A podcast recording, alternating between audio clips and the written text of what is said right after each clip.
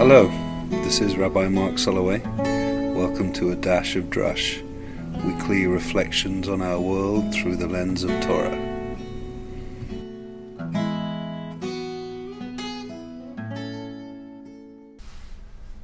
Confession. Confession. What, what does it mean to confess?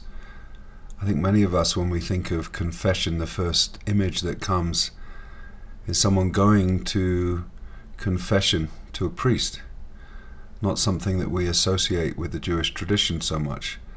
The idea that uh, we see many images of it in, in movies, the confession box, and forgive me, Father, for I have sinned.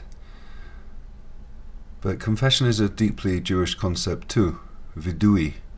Vidui is the is the word that we use for confession, and there's a confession um, that some say um, every, every day at certain times of year, and some say um, on their deathbed.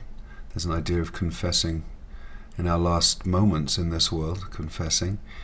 And of course, most of us associate it more than anything else with Yom Kippur, with the liturgy of Yom Kippur, because that vidui in different forms is what punctuates our Yom Kippur service more than anything else. The vidui, the confession.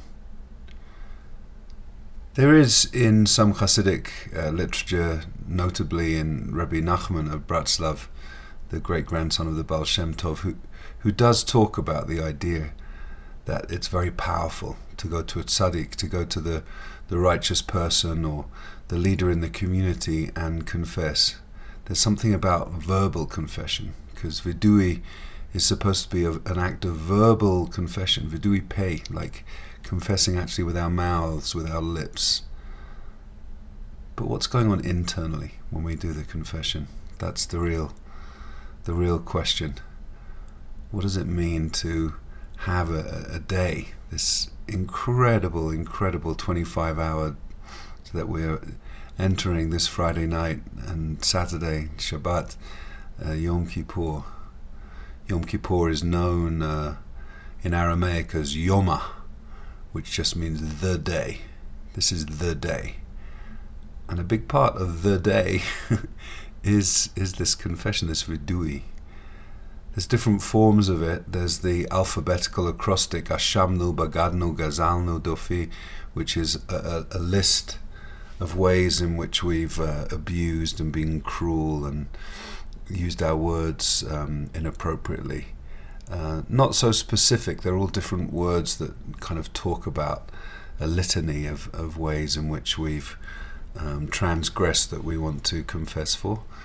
And then there's the Al and the Al says Al Shechatanu Lefanecha, for the Chet, for the ways in which I've missed the mark, but actually it's in the plural, so the ways in which we have missed the mark. Al for the sin that we have sinned before you. And then there's a whole list of specific ways in which we've missed the mark, which is really what the word chet, which we usually translate or often translate as sin, really means missing the mark.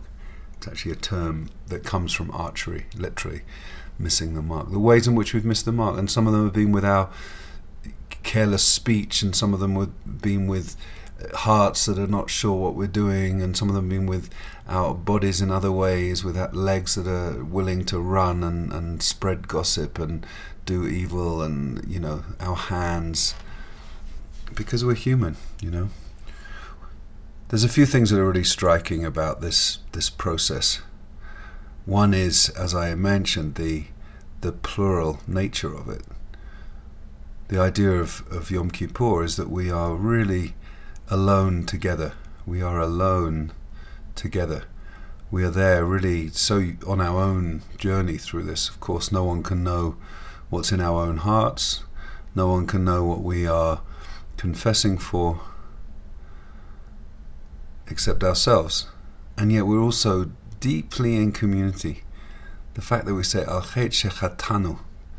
that we have collectively, the things that we have collectively done, there's no way if we go through that list, the list, the specific list, um, of of the al khaits of the, the the sins. There's no way that any one of us can have done each of those things. There's no way. But perhaps collectively as a community we have. And so there's that sense that we, we're covering up for each other. There's a sense in which Kippur, atonement, is about the ways in which we, we cover up for each other. We support each other as a community. There's something about excessive shame that's not really such a healthy um, paradigm, you know. But there's something about collective shame that we can together take responsibility for the ways in which we've uh, we've messed up, and we all have. That's powerful. One of one of the ones that always gets to me every time we go through this list on Yom Kippur is is for the sin that we have committed before you, peh, which literally means for for verbal confession. But of course, it, what it really means is, is literally paying paying lip service. We're saying the words, but it's not really coming from a place in our heart, because the real essence, the real essence of this kind of teshuva, and the importance of the confession that accompanies the process of teshuva, is that it's coming from a place of sincerity and authenticity. We're not just you know, beating our chests. I'll say more about that in a moment, but we're not just beating our chests and saying words and thinking we're going to be somehow absolved of everything and go into our year with a clean slate. No, it's more it's more complex than that, and it's more real than that.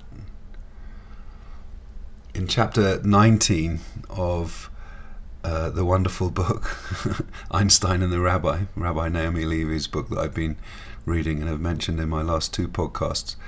She she talks about this incredible dream that she once had, where she's with a group of people, and they're asking her, "What's the what's the real meaning of um, of Yom Kippur? What's Yom Kippur really all about?" Is is happening in this dream, and she's not prepared in any way. And in her dream, she finds herself saying, Yom Kippur comes down to just two themes, and I will Remove your heart of stone, and I will give you a heart of flesh. I will remove your heart of stone, and I will give you a heart of flesh. And second, and she says, I see all the people leaning forward, waiting expectantly to hear the second theme. And I'm also curious, she says, to hear what's going to come out of my mouth in this dream. And second, she says, and I will remove your heart of stone, and I will give you a heart of flesh. It's very powerful. And I think that is the essence. The essence of Yom Kippur is this idea like, how can we possibly, as you know, we're not, we're not wicked people, we're not evil sinners, we're all people, we're humans. And, and the, the, the, the, the, the reality of being human is that we make mistakes.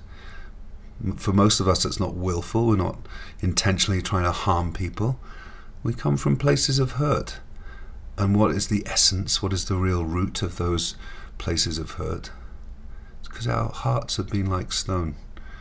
We've not been able to feel the world around us with compassion. We've not been able to, to see and hear the, the cries of those who, who need us. And in our own stone heartedness, we have been cruel and we've hurt others. That's the nature, the nature of being a human being. And so, this idea, this powerful, powerful image of turning a heart of stone into a heart of flesh, is really what Vidui is about, I think.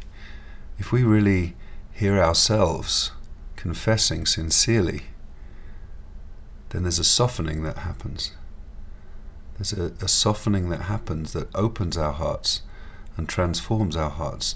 It's so interesting to me that when we do these verbal confessions, both the Ashamnu Bagadnu, that uh, alphabetical acrostic, and the Al Chatanu, the long list of, of individual sins for which we confess together in community, the tradition is to take our right hand and um, tap our hearts while we're saying this. Now, I always thought this was a sort of act of self-flagellation. You know, that we're beating ourselves up for being bad people. We're hitting ourselves on the chest. You know, chest thumping to say we are so bad, we have to be better. But I, I can't see it like that anymore. And I think it's really about taking a very loose fist and tapping our hearts as if to say, Heart, I know there have been times this year when you've been when you've been like a stone, but please just I'm lovingly tapping you so that you can become flesh, soft and open and vulnerable and able to see and feel and hear the world around me in a deeper and more sensitive way.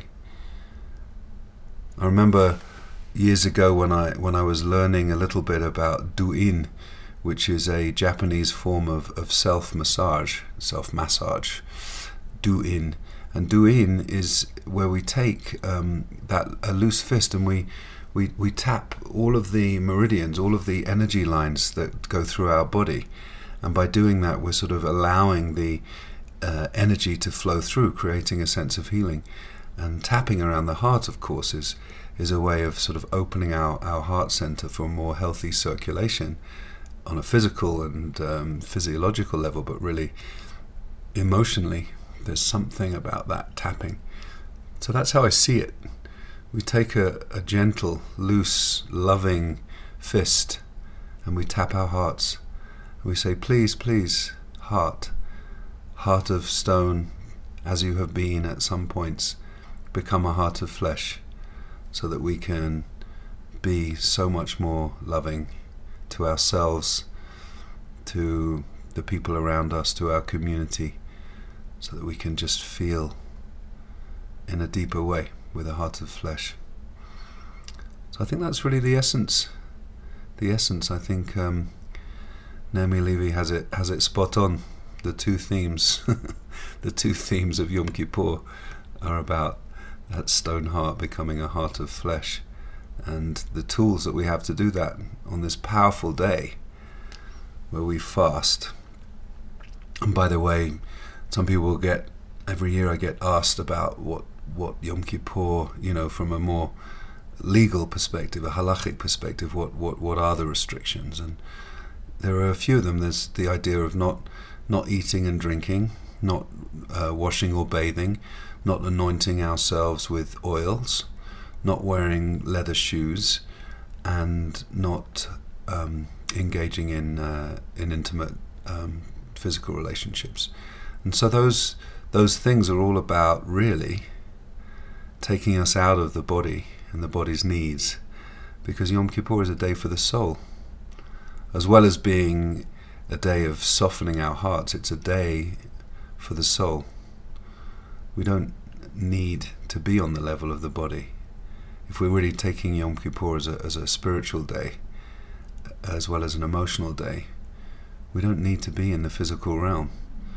It's a day where, according to the the mystics, we, we become like the angels.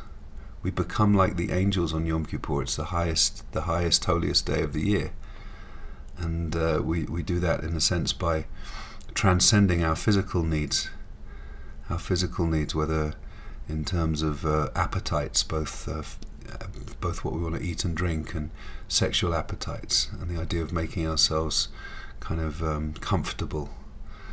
In the Torah, it's all about um, inui nefesh, which is about afflicting our soul, which is such an odd concept, and, and there's a whole a whole discussion in the Talmud about what that really means. How do we how do we afflict our soul? And there's all different theories about what it might mean but the ones that they came down to were the ones that I just mentioned. And so it it's not there to make us, I don't believe, like suffer, really. It's not a day for suffering, it's a day for transcending and a day for connecting to the more deeper aspects of who we are. So the greeting for Yom Kippur is Gemar Chatima Tova. May we have a, a complete sealing sealing, not as in a roof, a sealing like S E A L. May we be sealed in the book of life. And the way in which we hope to achieve that is through these emotional and spiritual tools of transcending our physical realm and softening our hearts through this process of vidui, confession. May we be sealed, signed and sealed in that book of life for such a good year and a year of healing and redemption. Amen, Amen.